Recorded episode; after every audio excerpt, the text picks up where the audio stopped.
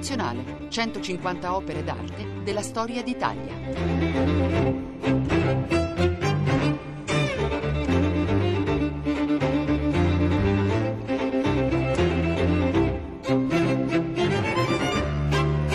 Buongiorno da Luca Scarlini dal Museo Nazionale di Radio 3. La sala dedicata allo spirito, gli stati d'animo, gli affetti e le passioni che già ha ospitato la Pala di Santa Lucia di Lorenzo Lotto, l'Ecce Homo di Antonello da Messina, il San Ludovico di Tolosa di Simone Martini, l'Amor Sacro e l'Amor Profano di Tiziano e la Pietà di Sebastiano del Piombo, ospita un'opera famosa di Luca Signorelli, il Compianto sul Cristo morto, che viene dal Museo Diocesano di Cortona, città nativa del pittore. Ce la porta Tom Henry, inglese, nato a Londra, il quale è professore di storia dell'arte presso l'Università del Kent e direttore dell'Istituto dell'Università del Kent a Roma. Soprattutto Tom Henry si è occupato negli anni dei pittori del Rinascimento nell'Italia centrale, scrivendo molto, realizzando mostre e cataloghi su artisti come Pietro Perugino, Pinturicchio, Raffaello e appunto Luca Signorelli. A lui ha dedicato una mostra importante che è stata realizzata nel 2012 a Perugia, Orvieto e Città di Castello, intitolata Luca Signorelli de Ingegno et Spirito Pellegrino, e poi anche un'ampia monografia edita prima negli Stati Uniti e poi in Italia presso la Petruzzi Editoriale con le cure del coordinatore Luca Sterpelli, che si chiama La vita e l'arte di Luca Signorelli. Siamo quindi nell'Italia centrale, estremamente ricca di influssi e incroci, di cui Luca Signorelli è stato un grande protagonista, e siamo nella città di Cortona, che ha una serie di artisti che hanno fatto visite importanti alle sue chiese e ai suoi palazzi. È una storia che racconta di padri e di figli, come spesso accade nei punti centrali e nodali del Rinascimento. La parola quindi a Tom Henry.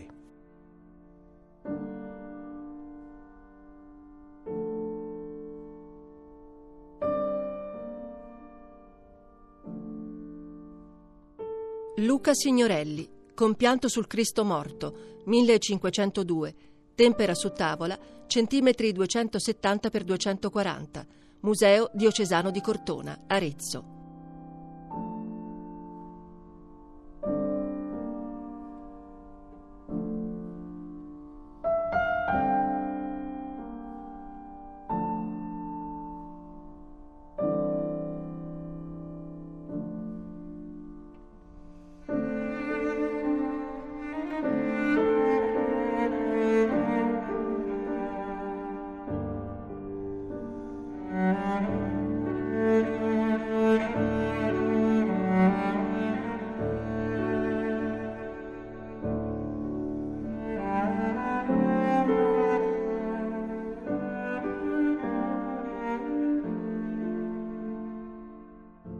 Nel 1502, all'approssimarsi della vecchiaia, Luca Signorelli piazzò il suo spettacolare Compianto sul Cristo morto sull'altare maggiore della più importante chiesa di Cortona, Santa Margherita. Anche se visse per altri 20 anni e dipinse numerose altre pale d'altare per Cortona, il Compianto sul Cristo morto rappresentò il massimo apprezzamento espresso nei suoi confronti dal suo paese natale. La formula utilizzata per apporre la propria firma, Lucas Egidi Signorelli Cortonensis MDII, sulla cornice del dipinto, una firma che è oggi perduta, è unica in tutta l'opera del pittore. Con essa Signorelli sottolineava il lignaggio della sua famiglia aggiungendo il suo patronimico, oltre che la sua nazionalità. A quanto sembra, egli andava fiero di tali retaggi e di ciò che aveva ottenuto, ovvero qualcosa che i suoi antenati o compaesani avrebbero potuto soltanto sognare.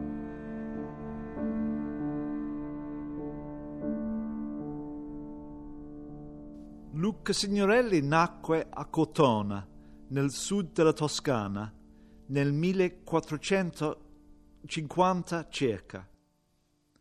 Benché suo padre e suo nonno fossero pittori, la sua formazione avvenne nella bottega di Piero della Francesca.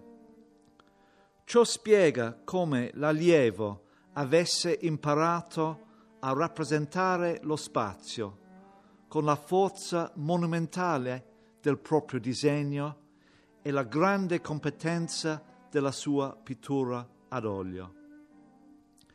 All'inizio della sua carriera, Signorelli lavorò per le chiese e le società religiose di Cortona e Arezzo e in seguito a Roma in 2 affreschi per la Cappella Sistina.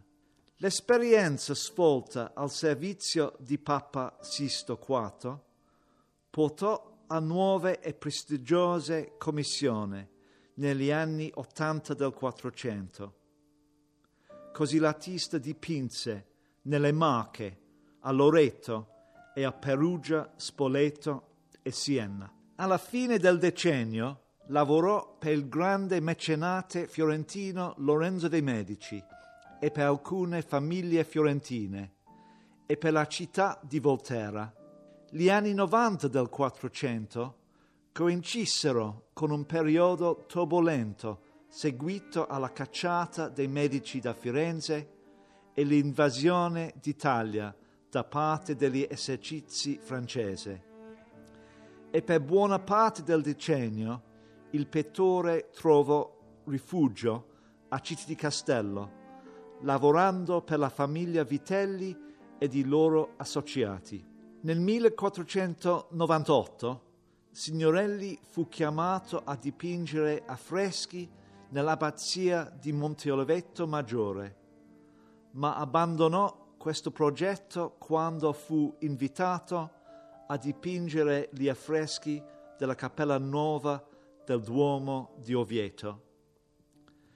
Tali affreschi, completati entro il 1503, rappresentano il suo capolavoro indiscusso e uno dei grandi monumenti del Rinascimento italiano, oltre che una sicura influenza sui più famosi affreschi di Michelangelo e Raffaello, rispettivamente nella Cappella Sistina e nelle stanze vaticane.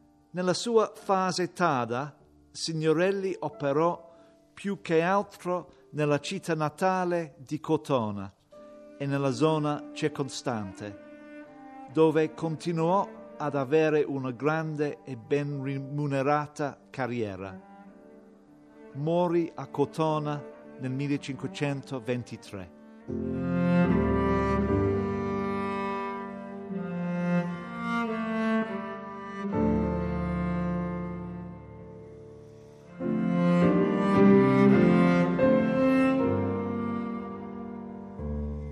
Per visitare la sala dello spirito, gli stati d'animo, gli affetti e le passioni, la porta è sempre la stessa: Museo Nazionale Radio 3.rai.it, con l'opera in primo luogo da potersi ammirare in tutta la sua complessità, la bibliografia di riferimento e tutto quello che serve a contestualizzare la vicenda del lavoro.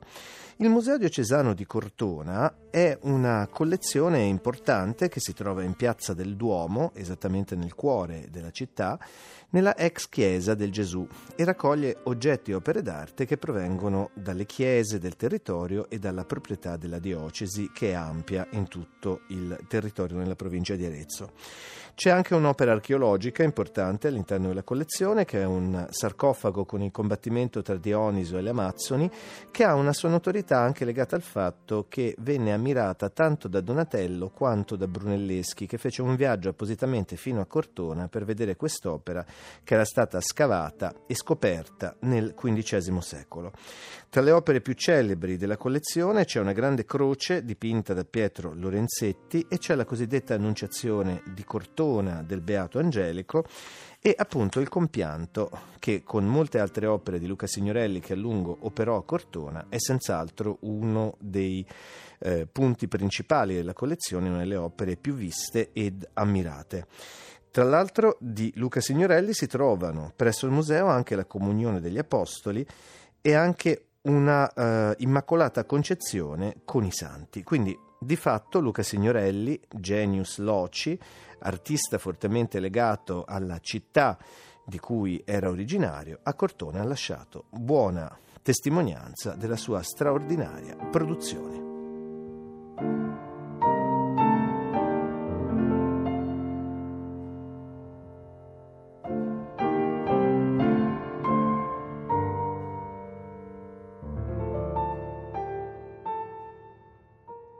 Il Compianto sul Cristo morto si trova ora nel Museo Diocesano di Cortona.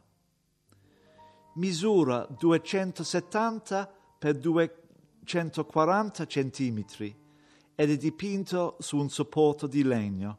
Il soggetto è narrato nei Vangeli e descrive il momento seguente la morte di Cristo, appena deposto dalla croce, nel momento in cui il suo corpo è rilasciato per la famiglia e gli amici. La testa e le spalle giacciono nel grembo della Vergine, che a sua volta ha perso i sensi e viene sorretta delicatamente dalla figura che le sta dietro. La mano molle della Vergine richiama l'abbandono del braccio destro di Cristo. La Maddalena si è accasciata sul terreno con una smorfia sul viso e le braccia spalancate mentre piange ai piedi del defunto. Una delle Marie stringe con delicatezza il braccio sinistro di Cristo morto e forse bacia la mano ferita.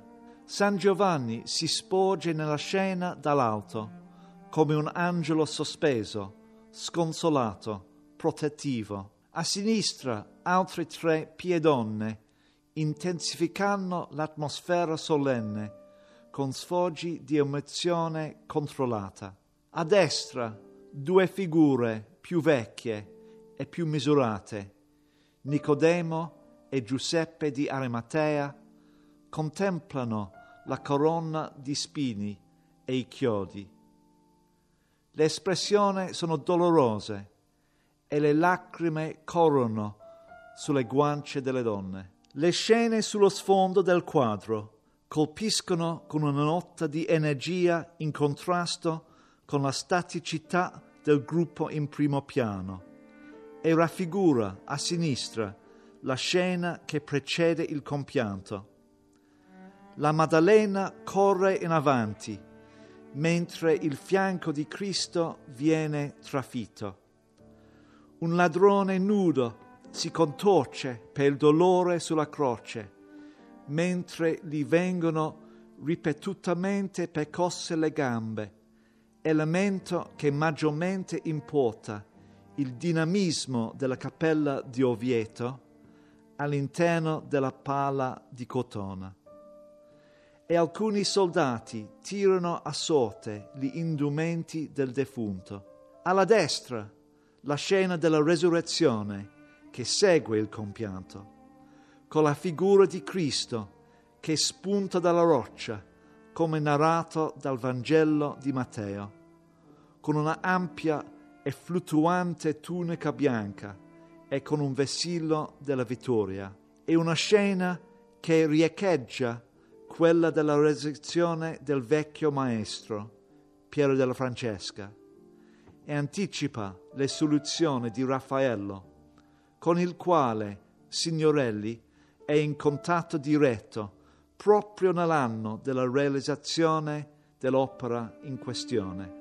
Al centro, al di là della croce e al di là di un lago, c'è il paesaggio urbano più insolito di Signorelli, una città che unisce elementi neerlandesi e italiani e che è strettamente paragonabile a vedute simili di opere leggermente più tarde di Raffaello. Nella predella ci sono scene della Passione su entrambi i lati di un piccolo tabernacolo eucaristico. L'orazione nell'orto, l'ultima cena, la cattura di Cristo e la flagellazione. La figura di Cristo al centro del dipinto è stata spesso collegata alla descrizione tragica fornita da Vasari riguardo al presunto ritratto operato da Signorelli sul cadavere del figlio appena morto, senza versare una lacrima, e cito: «Dicessi che alla tornata sua in Cortona gli morì un figliolo che egli molto amava, bellissimo di volto e di persona, e fu cosa compassionevole, essendogli stato ucciso. Onde, così addolorato, lo fece spogliare ignudo e con grandissima costanza di animo, senza piangere, lo ritrasse». Questo aneddoto romantico catturò l'immaginazione di poeti e di pittori come Frederick Leighton e nel 1992 la poetessa canadese Anne Carson, che scrisse dell'episodio in Glass, Irony and God.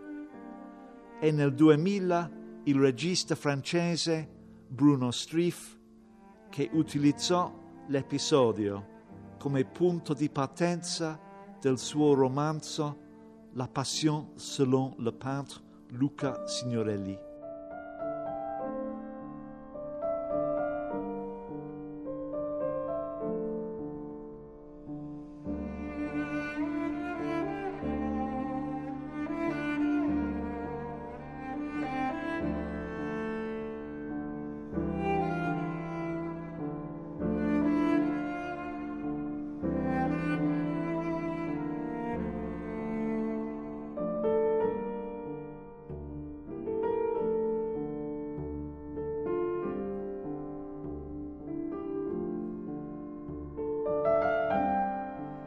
Vasari aveva presentato la sua storia tragica come diceria e non associandola ad un dipinto in particolare, ma commentatori più recenti vi misero mano e collocarono questa reminiscenza al Cristo morto del Compianto di Cortona.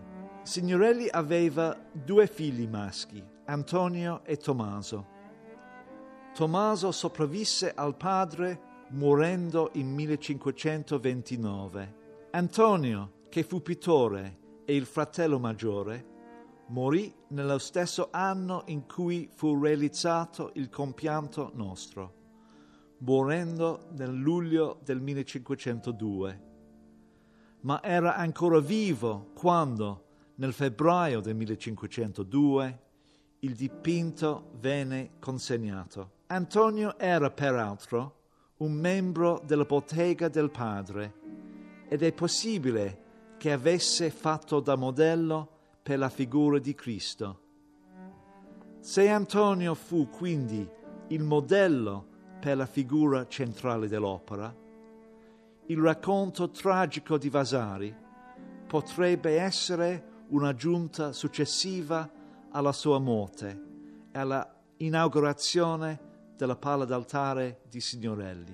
Inoltre, il nostro pittore legò di fatto tutte le sue speranze di salvezza nella vita ultraterrena al Compianto di Cortona, rinunciando a parte del suo onorario, e diversi suoi testamenti furono formulati nella chiesa di Santa Margherita davanti all'opera.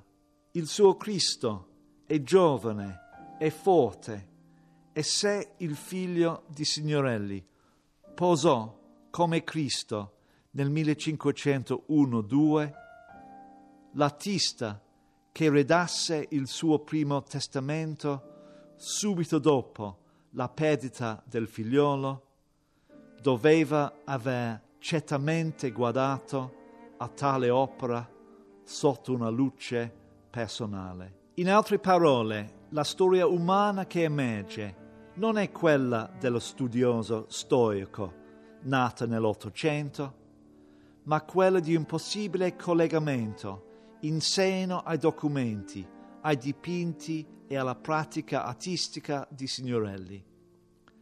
Queste storie e la loro tenuta nel tempo dimostrano il nostro desiderio immutato di abbracciare l'umanità di Signorelli.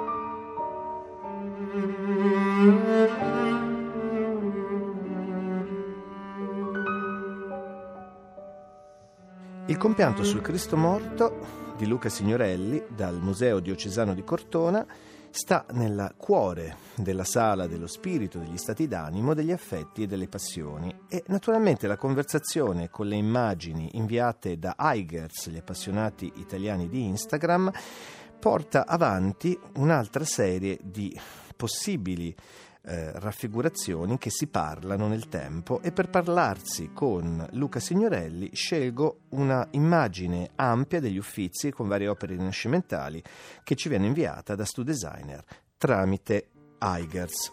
Il mito romantico dell'artista che inserisce nella propria opera il cuore della propria vita tocca Signorelli quanto Raffaello. È noto che vi è da parte del romanticismo tedesco un'esaltazione di Raffaello quasi come pittore santo, il famoso testo di Wackenröder, Effusioni di cuore di un monaco appassionato dell'arte, che dice che Raffaello di fatto dipingeva con un messaggio che giungeva da Dio e che si trasformava nella meraviglia delle sue Madonne. Nel caso di Luca Signorelli, il Compianto su Cristo morto, come racconta Tom Henry, è una storia che concerne anche la morte del figlio, così come ci racconta Vasari, su cui nasce tutta una mitologia. E c'è quindi l'arte che trasforma la vita a tutti gli effetti e che la documenta. Tra i quadri che Tom Henry dell'epoca romantica ha inserito all'interno della sua monografia ampia su Luca Signorelli colpisce specialmente quello del pittore tedesco Ferdinand Heilbutt, che si trova alla Kunsthalle di Amburgo, in cui si vede l'artista che quasi senza passione osserva il corpo morto del figlio per poi riprodurlo nella tela. Questo incrocio fa sì che di Signorelli si racconti anche che la famosa dama portata via dal demone bluastro nella Cappella Nova, celeberrima, del Duomo di Orvieto, sarebbe stata una sua amante redenta dall'essersi vista raffigurata come peccatrice nel cuore della raffigurazione della cattedrale. Di questo e di altro hanno scritto gli scrittori nell'Ottocento, quando Signorelli è stato ampiamente recuperato, e qui riprende la storia narrata da Tom Henry.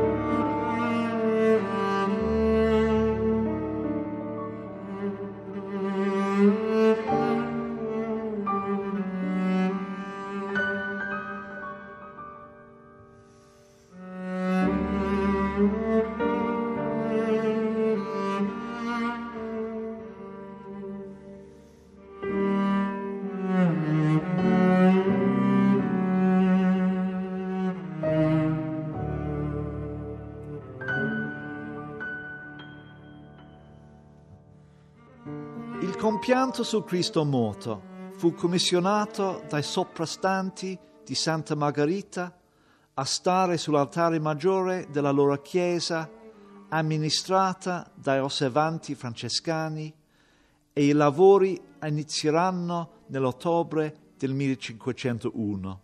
Il dipinto era finito 4 mesi dopo, quando, il 17 febbraio 1502, Bartolomeo della Gatta giunse a Cortona per pronunciarsi sul prezzo, dichiarando che il quadro valesse 200 fiorini. Signorelli, tuttavia, ne avrebbe accettati solo 100, rinunciando a fin di bene al resto per l'amore di Dio, per la sua anima e per l'anima dei suoi passati. Qualche mese dopo, verso la fine di giugno del 1502, Signorelli fu selezionato per il ruolo di priore di Cortona per luglio e agosto, ma fu dispensato perché la sua famiglia era stata colpita dalla peste.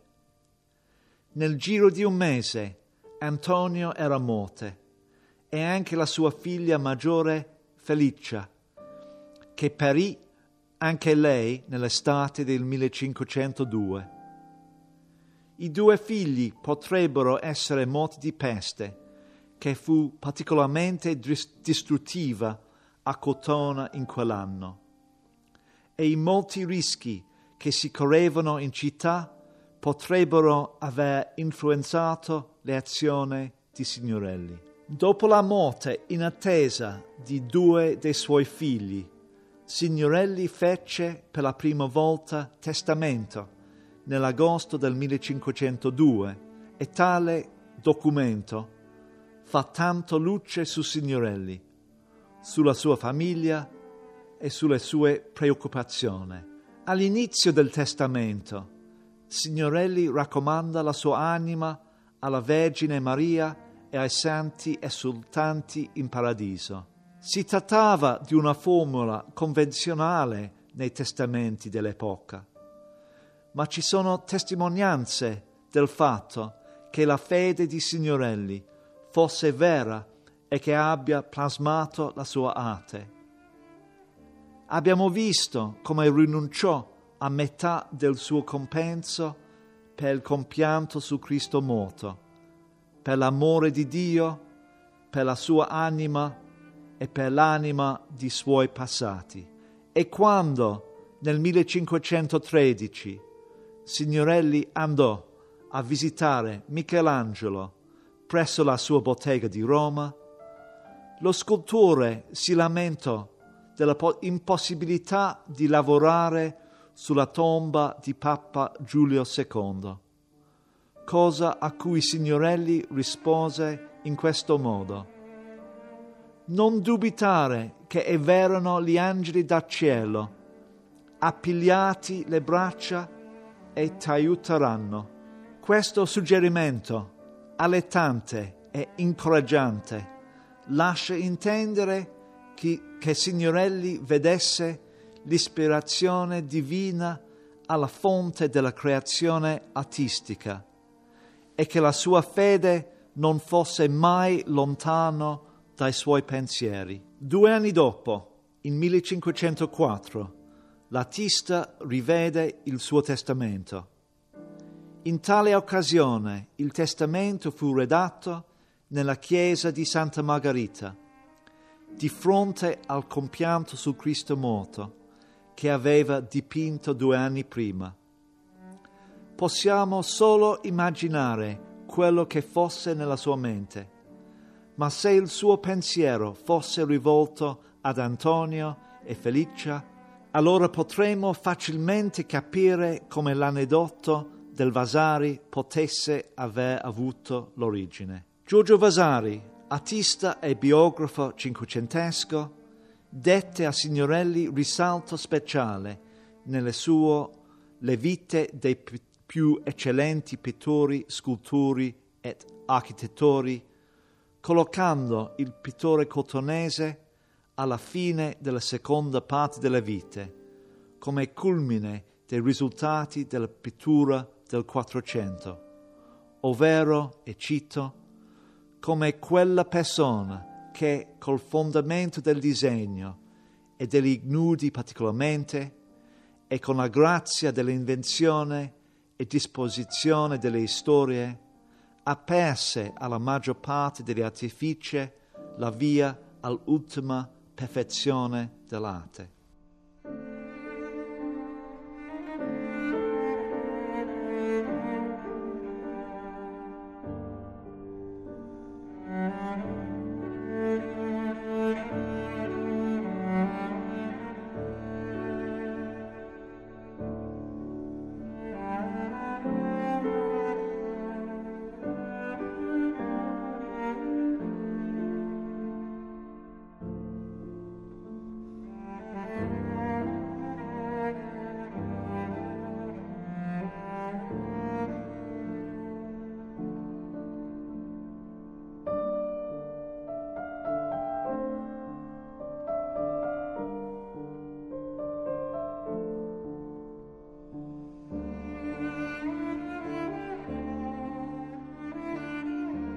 la prominenza di Signorelli nell'edizione del 1568 è dovuto in gran parte al fatto che egli fu l'unico artista della seconda età che Vasari avesse incontrato da ragazzino nel 1522. Vasari sosteneva, peraltro, di essere imparentato con l'artista più anziano e la sua simpatia per Signorelli, quel buon vecchio, la quale memoria mi starà in eterno fissa nell'animo, è soprattutto evidente nel suo racconto dell'incontro con il cotonese, avvenuto nel 1522.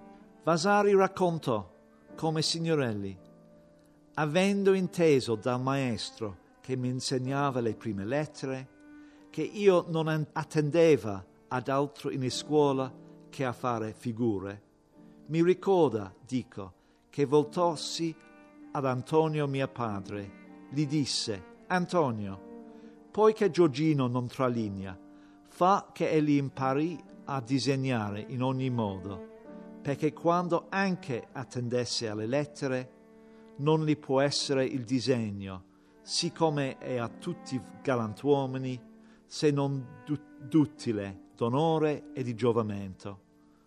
Poi rivolto a me, che gli stava diritto innanzi, disse: imparà, Parentino, imparà. Il racconto di Vasari dell'incontro con l'artista più anziano suggerisce ulteriormente che Signorelli fosse fautore di un'educazione letteraria da impartire a ogni artista, in particolare della combinazione di disegno e lettere. Tutto ciò si collega direttamente a una tematica più volte sottolineata nella discussione che Vasari fece di Signorelli, ovvero una grande inventiva nel dipingere. Inoltre è chiaro che il pittore avesse uno sguardo poetico sul mondo, come avvenne in occasione dell'augurio rivolto a Michelangelo, unito ad un insolito approccio creativo, riconosciuto per la prima volta da Giovanni Santi, che descrisse il suo ingegno e spirito pellegrino. L'innovazione iconografica di Signorelli e le modalità in cui affrontò i suoi soggetti suggeriscono che, quando si trovava a dover rappresentare un tema, Signorelli rileggesse il testo assodato per poi aggiungere nuova enfasi alla iconografia tradizionale. L'aggiunta di eventi che precedevano o seguivano immediatamente la vicenda principale, come le scene del lamento, crocifissione e risurrezione sul sfondo del Compianto a Cortona, fa pensare a un artista che avesse compiuto una lettura approfondita dei suoi soggetti e che disponesse di una forte immaginazione visiva, nel tentativo di aggiungere un nuovo punto di vista alle canoniche tradizioni iconografiche.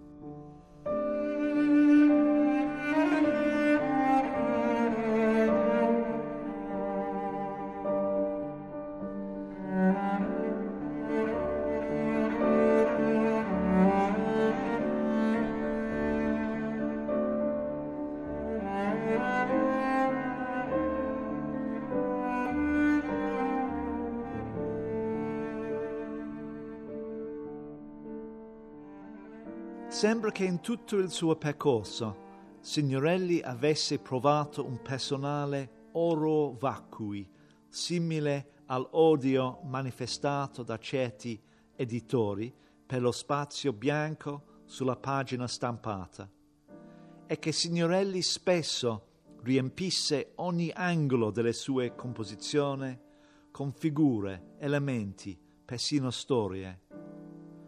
Dopo le palle d'altare più sobrie degli anni 90 del 400, il Compianto rappresenta un ritorno ai ricchi effetti della sua arte precedente e segna l'inizio di una nuova fase nella sua attività in cui magnifici costumi, dorature, patine intense e colori forti diventano l'aspetto dominante del suo lavoro. Tuttavia, malgrado l'enfasi dei particolari in superficie, l'arte di Signorelli uscì effettivamente rafforzato in questi anni, con un maggiore sviluppo dei piani di colore e di forme voluminose quasi astratte. I dipinti di Luca Signorelli si trovano oggi in numerosi musei d'Italia, ma i luoghi migliori per vedere la sua opera sono a Cortona, dove il compianto è affiancato da altri suoi dipinti nel Museo Diocesano, alla Galleria degli Uffizi di Firenze, dove si trovano tutti i dipinti di Signorelli della collezione fiorentina, tra cui molti che precedentemente erano tenuti in deposito e che sono stati di recente resi fruibili in una nuova collocazione, e nella Pinacoteca Comunale di Città di Castello. Per vedere invece i suoi affreschi si dovrebbe visitare la splendida Cappella Nuova nel Duomo di Orvieto, la Santa Casa di Loreto e il piccolo oratorio di San Crescentino a Morra, nella campagna compresa tra Città di Castello e Cortona.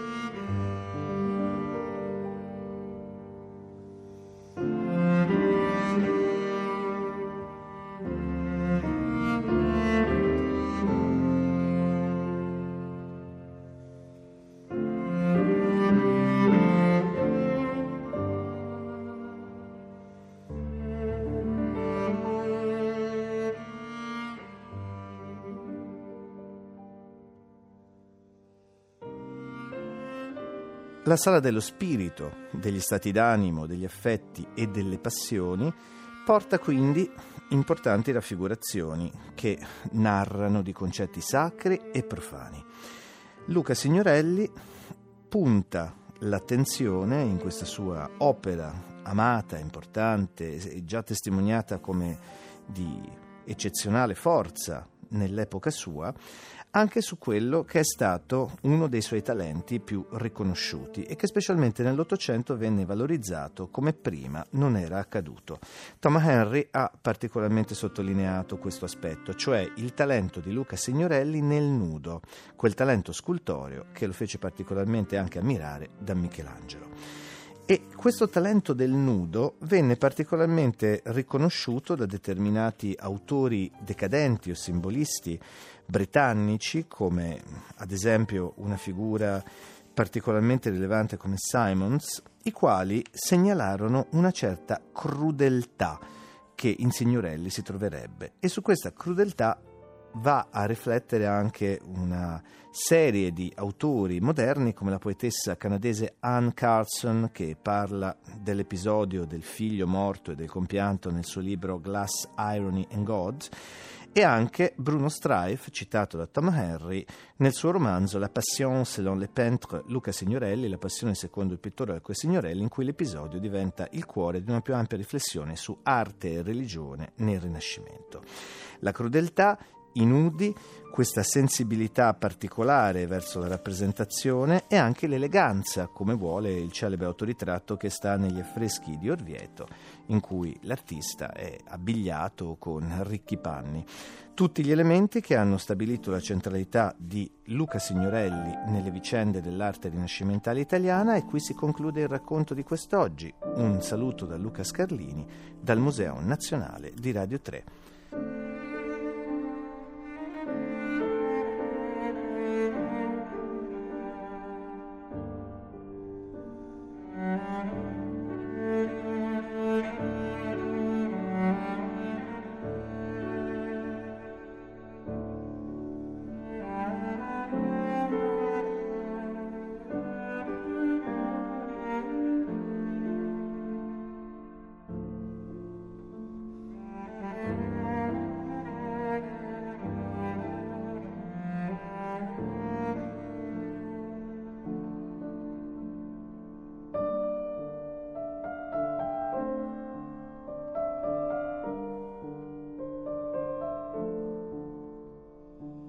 Museo Nazionale, 150 opere d'arte della storia d'Italia.